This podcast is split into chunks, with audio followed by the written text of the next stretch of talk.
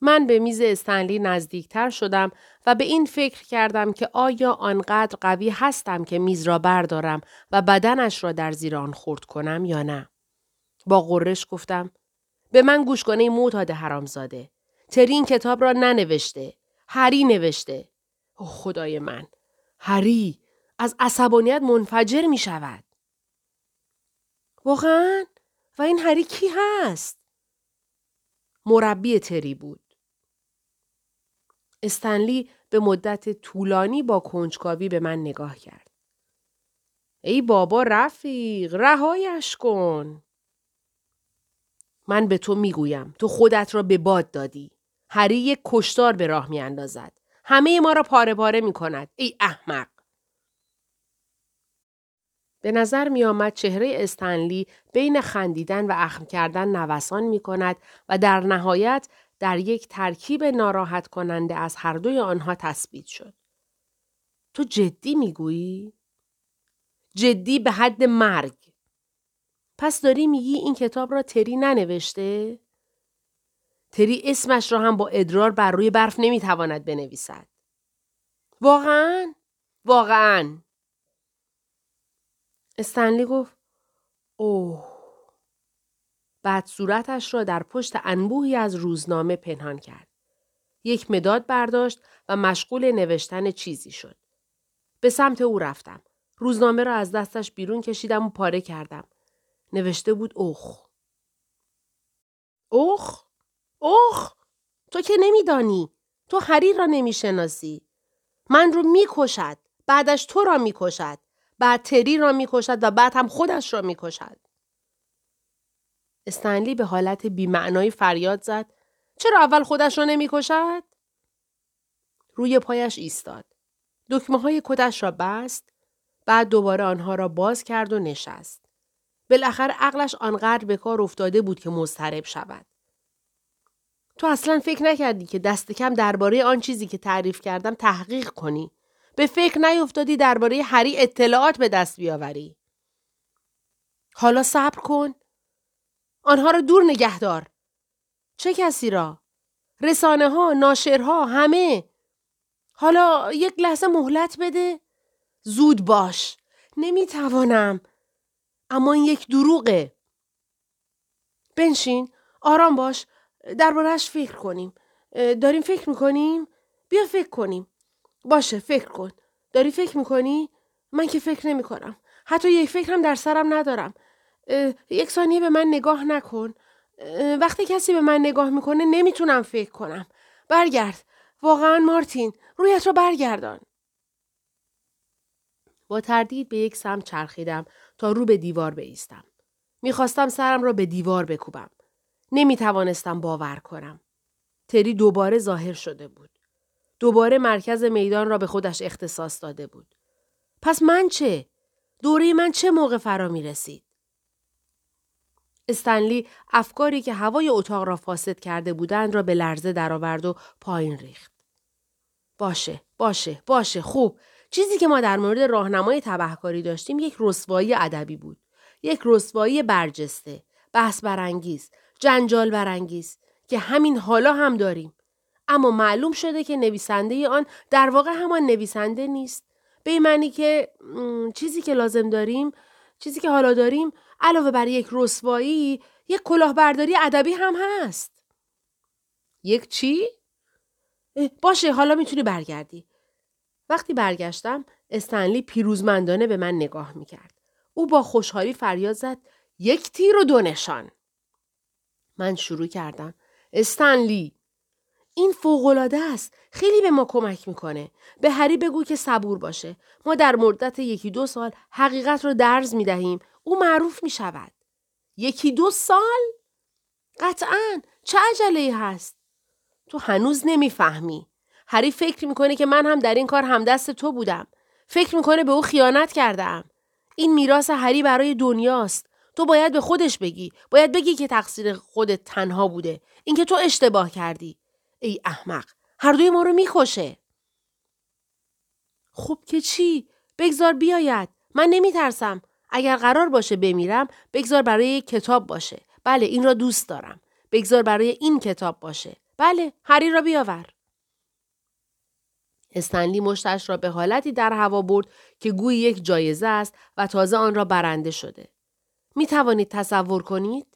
با بدترین فاجعه ممکن روبرو شده بودیم و من در کنار مردی بودم که درست در همان زمان دلیلی برای مردن پیدا کرده بود. ظاهرش به صورت تهوع آور و بیتناسبی آرام بود. می‌خواستم لبهایش را پاره پاره کنم. در حالی که فکر می کردم باید خیلی خیلی با احتیاط رفتار کنم با تاکسی به خانه هری رفتم. هری مرا دوست داشت و من هم هری را دوست داشتم. اما این به معنای آن نبود که آنقدر مهربان است که یک گلوله را در بین چشمهای من جا نمی دهد. هرچه باشد اصلا معنای عشق همین است. شیشه پنجره تاکسی را پایین آوردم. هوای بیرون به طور مافوق طبیعی مانند هوای داخل یک اتاق بدون پنجره ساکن بود. هیچ چیزی حرکت نمی کرد. مانند آن بود که در پوش دنیا محکم بسته شده باشد و ما یعنی همه ما در آن به دام افتاده باشیم. من روش در زدن محرمانه را اجرا کردم و بعد هم به روشی که خیلی محرمانه نبود و هر کسی می توانست انجام دهد چند ضربه به در زدم. اسمش را فریاد زدم. با فریاد عذرخواهی کردم. فریادهای خودم را هدر می دادم. او در خانه نبود. باید چه کار می کردم؟ یک تاکسی به نرمی از خیابان گذشت. آن را صدا کردم و دوباره به شهر برگشتم. جایی که در عمق آشوب ذهنم غرق شده بودم و بی هدف در اطراف پرسه می زدم. سطح فعالیت ها باعث می شد که سرم به دوران بیفتد. همینطور این که می دیدم به نظر نمی رسد هیچ کس دیگری سردرگم باشد آزارم می‌داد. شاید کمی غمگین و تنها بودند ولی می دانستند که به کجا می روند. من عمدن به مردم تنه می زدم با این امید غیر منطقی که ممکن است نوعی واکنش ناشی از همدردی را در آنها ایجاد کنم. وقتی انسان در وسط یک بحران شخصی در شهر پرسه می‌زند چهره مردم شهری کیفیت بینهایت ظالمانه و بیتفاوت پیدا می کند. اینکه هیچ کس متوقف نمی شود و دست انسان را نمی گیرد موجب افسردگی می شود.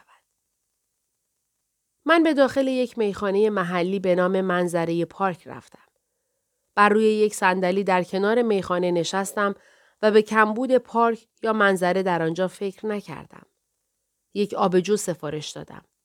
یک آهنگ از رادیو پخش می شد. آهنگ عاشقانه قشنگ و شادی بود که با حالت روحی من می جنگید. لیوان را به سرعت خالی کردم. میخانه خالی بود و فقط دو پیرمرد مست بودند که بر سر یک نفر به نام گازا بحث می کردند. یکی از پیرمردها فکر می کرد که گازا یک مرد ترسوست که از همسر جدیدش شلاق می خورد در حالی که مرد دیگر فکر می کرد گازا همسرش را با افسار بسته است. به هر حال نکته اصلی این بود که گازا دیگر مانند گذشته زیاد به میخانه نمی آید و اوضاع بدون او مانند قبل نیست. من با اندوه سرم را به حالت تایید تکان دادم و آنطور به لیوان خالی خودم خیره شدم که گویی برای آخرین بار خطایی را نسبت به من مرتکب شده بود. بعد پخش اخبار از رادیو آغاز شد و گوشهای من در بالاترین سطح هوشیار تیز شدند. مجرم فراری تریدین یک کتاب جنجالی را نوشته و به تبهکاران تازه کار درس قانون چکنی داده است. جدیدترین خبر از ماجرا ناشر کتاب راهنمای تبهکاران بازداشت شده است. خب استنلی بازداشت شده بود. من به این نتیجه رسیدم که فرقی هم ندارد. دست کم این باعث می شد که مدتی از دست هری در امان بماند. من فرض می کردم که نمی توانند او را برای مدت طولانی در بازداشت نگه دارند. وقتی پلیس به دنبال کسی است و نمی تواند او را پیدا کند، بازداشت فردی که با او در ارتباط بوده به آنها آرامش خاطر می دهد. در حالی که به استنلی در پشت میله ها فکر می کردم و این احتمال که خودم هم ممکن است به عنوان ویراستار نامبرده نفر بعدی باشم که به سراغم میآیند را در نظر می گرفتم. ماجرای خبری بعدی هم اعلام شد. مجرم فراری هری وست که تا دندان مسلح است از پل هاربر بریج بالا رفته و تهدید می کند که از آنجا می پرد. در آخر این خبر یک توضیح کوتاه آمده بود که همه چیز را روشن می کرد. اگر هری وست خودش را پرتاب کند و بمیرد، اولین شخصی خواهد بود که از روی پل هاربر بریج در سیدنی به صورت زنده در خبر تلویزیونی خودکشی می کند. بله، کاملا معقول بود. تری او را از سندیکای دموکراتیک محروم کرده بود و استنلی هم کتاب راهنمای تبهکاران را از زیر پای او کشیده بود. هری با شدت و درماندگی می‌خواست میراسی از خودش به جا بگذارد. هر میراسی که باشد.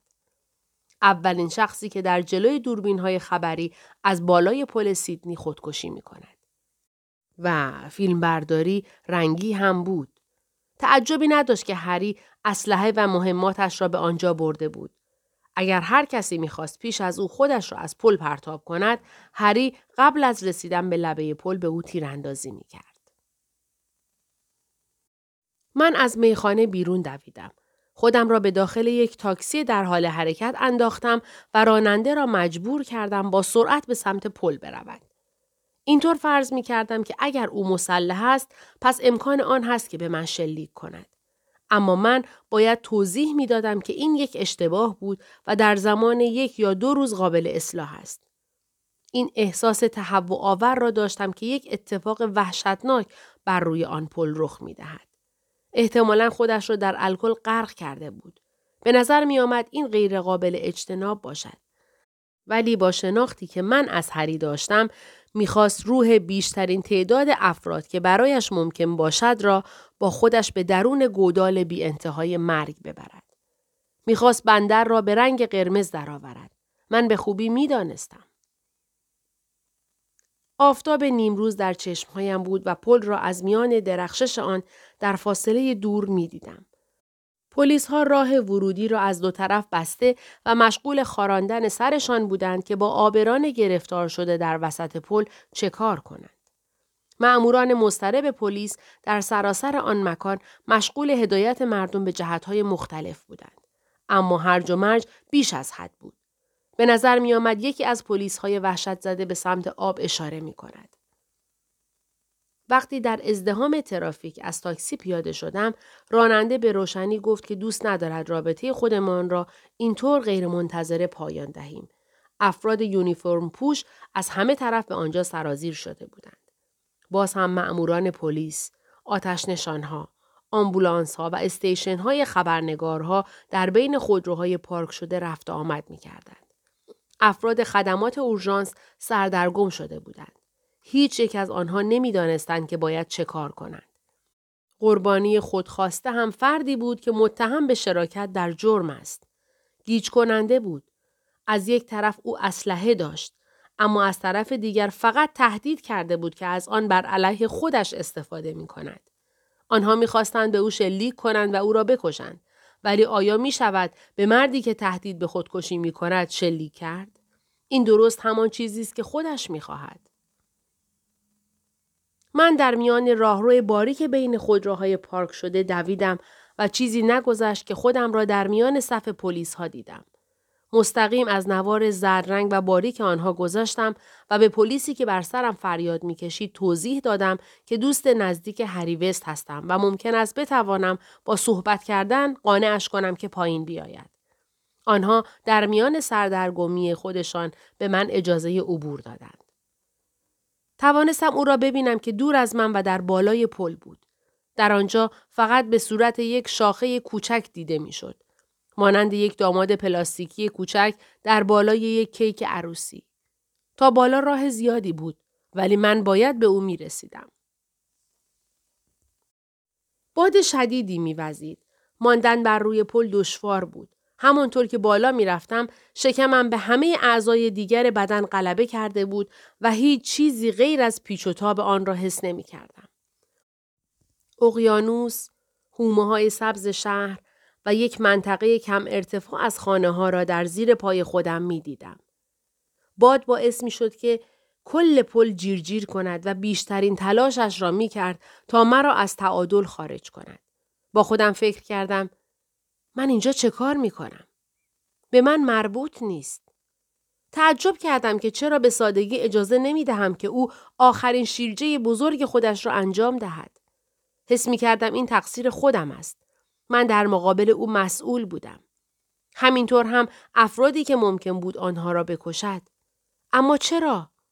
خودم را چطور در آن ماجرا جا می دادم؟ من اصلا یک فرد مقدس نیستم.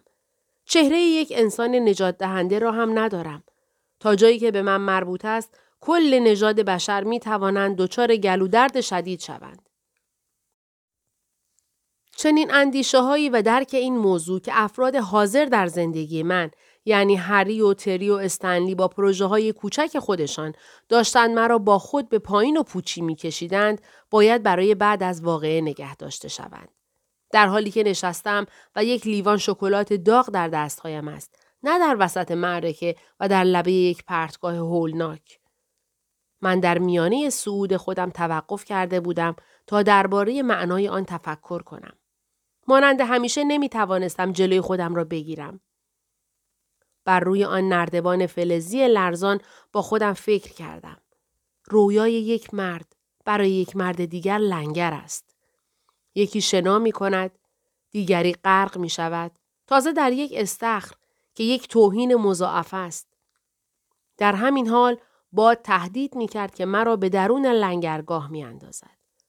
من در همان مکان و همان زمان درک کردم که تفکر درباره اهمیت و معنای یک کار در حین انجام آن اصلا درست نیست. به صعود ادامه دادم. حالا می توانستم صدایش را بشنوم. هری فریاد می‌زد و باد صدایش را به سمت من می آورد. حتی پیش از آن که بتوانم صورتش را ببینم. دست کم فکر می کردم که هری است. یا این بود یا اینکه خود باد در آن لحظه مرا حرامزاده صدا کرده بود. کفش من در پایم لغزید. به آب در زیر پایم نگاه کردم و بدنم از بالا تا پایین به لرزه درآمد. مانند یک صفحه صاف و آبی رنگ سیمانی به نظر می رسید. متشکرم که از پشت خنجر زدی رفیق. هری به یک نرده فولادی تکیه داده بود. همان نرده ای که من از ترس جان عزیزم با تمام قدرت آن را گرفته بودم. احتمال کشیدن آن پای لنگ در تمام راه تا این بالای کابوس بود. شاید به خاطر خستگی بود که برای یک لحظه اجازه داد بدنش نوسان کند و نزدیک بود در اثر باد از روی نرده به پایین بیفتد. صورتش کاملا چروکیده شده بود. آنقدر اخم کرده بود که در واقع صورتش شکسته شده بود. خطهای نگرانی در صورتش ترک خورده بودند. من با قدرت فریاد زدم. هری این یک اشتباه بود. حالا دیگر اهمیتی ندارد. ولی ما می توانیم درستش کنیم. اگر بیایی پایین همه می‌فهمند که کتاب مال توست. خیلی دیر شده مارتین. خودم دیدمش. چی را دیدی؟ ساعت مردن خودم را. کی؟ حالا ساعت چنده؟ هری نپر. نمیپرم. میافتم. نمی شود به یک نفر گفت که نیفتد. این به جاذبه بستگی دارد نه به من. از ترس و از حالت عصبی به خنده افتاده بودم. چشمهایش به توفنگهایی دوخته شده بود که از پایین به سمت او نشانه رفته بودند. بدبینی او بالاخره به اشراق رسیده بود. تخیلات بدبینانه و واقعیت دقیقا در حال ادغام با یکدیگر بودند. من میافتم. کارم تمام است. یک جنگ دیگر اتفاق میافتد. یک زلزله و بازگشت مادر مقدس. فقط اینکه حالا یک آوازخان شده. اما هنوز هم باکره است و حالا هم انقلاب جنسیتی و شلوارهای جین چروک و رنگ رو رفته. حس ششم او حالا به ابدیت می رسید و او را چنان کور می کرد که زمان حاضر را نمی‌دید. چشمهای کوچک و در هم کشیدهش که معمولا مانند دارت در حدقه میچرخیدند بالاخره تثبیت و ساکن شده بودند. در حال سفر بودند. همه چیز را کشف می کردند و می دیدند. همه چیز. کامپیوترها هر کسی یکی از آنها دارد. در خانه ها و مردم چاق هستند. همه خیلی چاق هستند. او از کنترل خارج شده بود. دیوانوار همه چیز را پیش بینی می کرد. می توانست تمام آینده بشر را ببیند که در جلوی چشمایش گسترده شده. در حال ورق زدن صفحه ها بود. این برای او بیش از حد زیاد بود. آن زن مرده. آن زن مرده. چه کسی؟ او نمی توانست معنای چیزی را که می بیند درک کند. جنگ جهانی سوم، چهارم، پنجم، دهم این هرگز تمام نمی شود. آنها مرده اند. چه کسی مرده؟ فضانوردها، رئیس جمهور، شاهزاده خانم، یک رئیس جمهور دیگه، همسر تو، حالا هم خودت، حالا پسرت، همه، همه.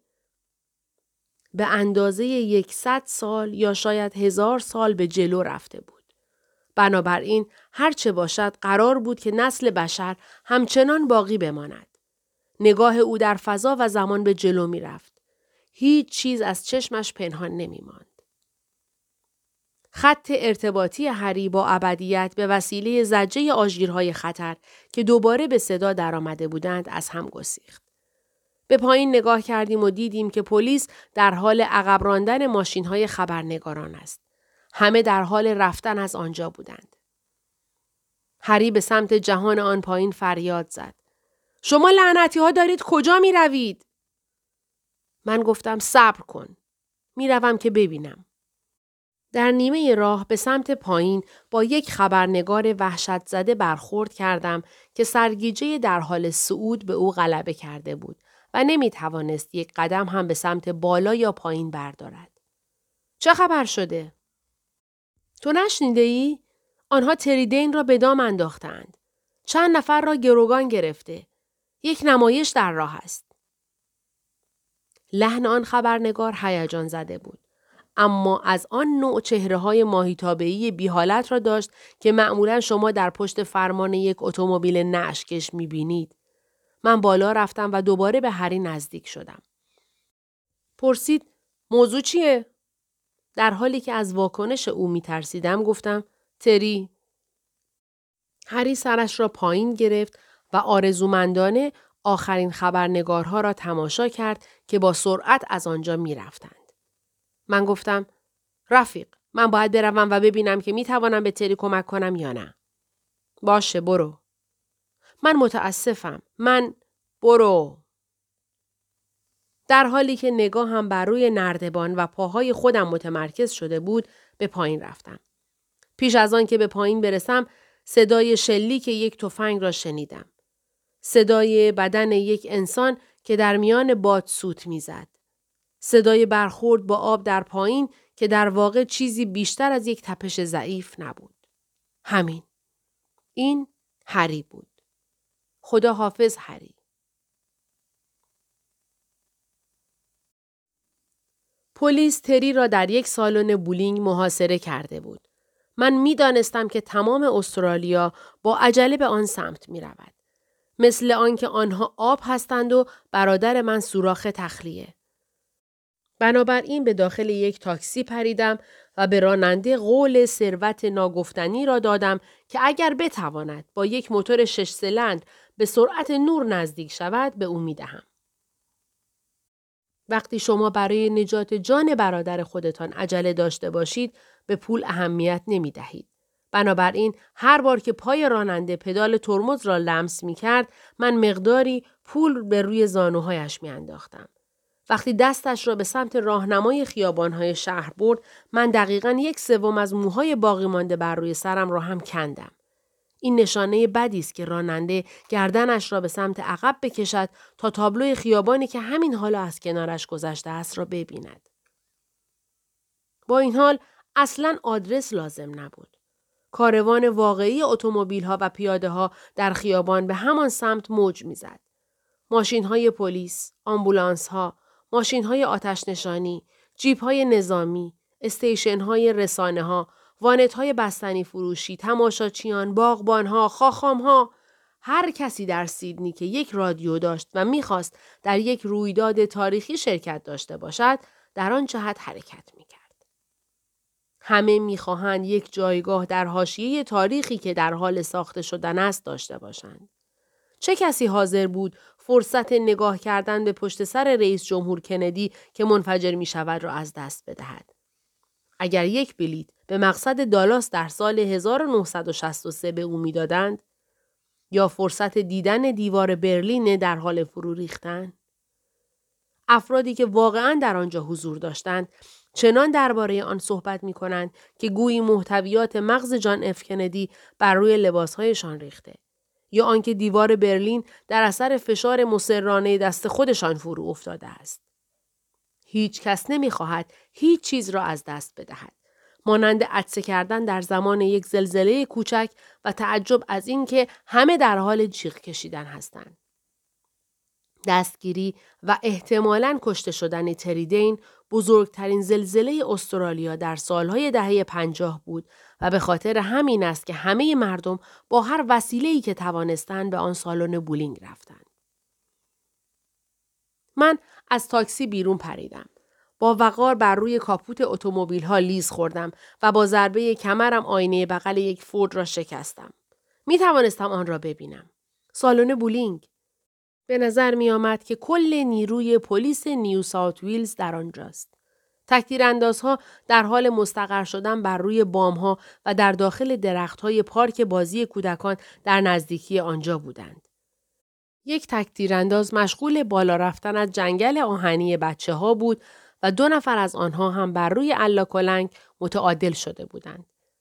من نمی توانستم از بین جمعیت رد شوم. گرفتار شده بودم. فریاد زدم من مارتین دین هستم برادر تری دین.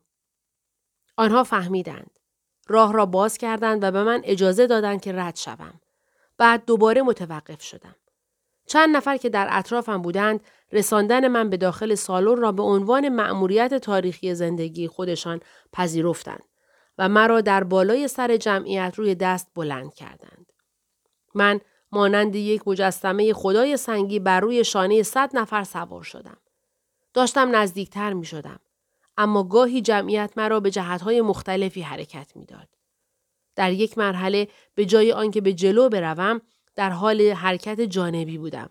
خودم فریاد زدم به سمت جلو به سمت جلو مانند آنکه کاپتان ایهب بودم و آن سالن بولینگ هم نهنگ بزرگ سفیدم بود. بعد شنیدم که جمعیت یک چیز جدید را فریاد می‌زنند. بگذارید این خانم رد بشود. راه را باز کنید برای خانم. گردنم را کشیدم و به اطراف نگاه کردم. نمی توانستم ببینم به چه کسی اشاره می کنند. آنها فریاد زدند مادرش مادر تریدین بعد دیدمش مادرم بود که از یک جهت دیگر می آمد و بر روی دریایی از انسانها بالا و پایین می رفت. او برای من دست تکان داد. من هم دست تکان دادم. هر دوی ما به سمت سرنوشت خانواده خودمان فرستاده می شدیم. حالا می توانستم صدای مادرم را بشنوم. فریاد می‌زد این یک همزاده یک همزاد ما محاصرش کرده ایم. عقلش را از دست داده بود و جمعیت هم حالا ما را با چنان سرعتی حرکت می‌داد که تقریبا با هم تصادف کردیم. آنها ما را در جلوی پلیس به زمین گذاشتند. پلیس هم همزمان تلاش می‌کرد مردم و رسانه ها را عقب نگه دارد. هر دو گروه با خشم زیاد فریاد می‌زدند. ما مجبور بودیم خودمان را در میان حلقه از پلیس ها قرار دهیم و به سوال ها جواب بدهیم. کارت شناسایی خودمان را نشان دادیم. من فقط می‌خواستم به داخل بروم. ولی مادرم با رجزخانی دیوانوار درباره آن همزاده برادرم کمکی به من نمی‌کرد. او گفت که مادر تریدین است. اما مردی که در داخل آنجاست پسرش نیست. آنها نمی توانستند این را بفهمند. من مجبور شدم بلندتر از او فریاد بزنم. من می توانم کاری کنم که با آرامش بیرون بیاید. فقط یک شانس به من بدهید. اما پلیس ها نظرات مختلفی داشتند. ناگهان به ذهن من رسید که آنها نمی‌خواهند تری زنده از آن سالن بولینگ بیرون بیاید. باید ناگهان و با خشونت دست به کار می شدم. گفتم پس چی؟ شما می خواهید از او یک شهید بسازید؟ می خواهید اسمش در تاریخ به عنوان یک قانون شکن دیگر که به وسیله پلیس سلاخی شده ثبت بشود؟ اگر او را بکشید هیچ کس جرمهایی که مرتکب شده را به یاد نمی آورد. شما او را به یک قهرمان تبدیل می کنید. مثل نت کلی. و خودتان آدمهای بد داستان می‌شوید. بگذارید محاکمه بشود. جایی که همه بیرحمیش برای مردم روشن بشود. بعد کسی قهرمان می شود که او را زنده دستگیر کرده. همه می توانند به یک مرد شلیک کنند. همانطور که همه می توانند به یک گراز وحشی شلیک کنند. بعد هم در اطراف بدوند و فریاد بزنند که من زدمش من زدمش. اما اسیر کردن یک گراز وحشی با دستهای خالی این دل و جرأت می خواهد.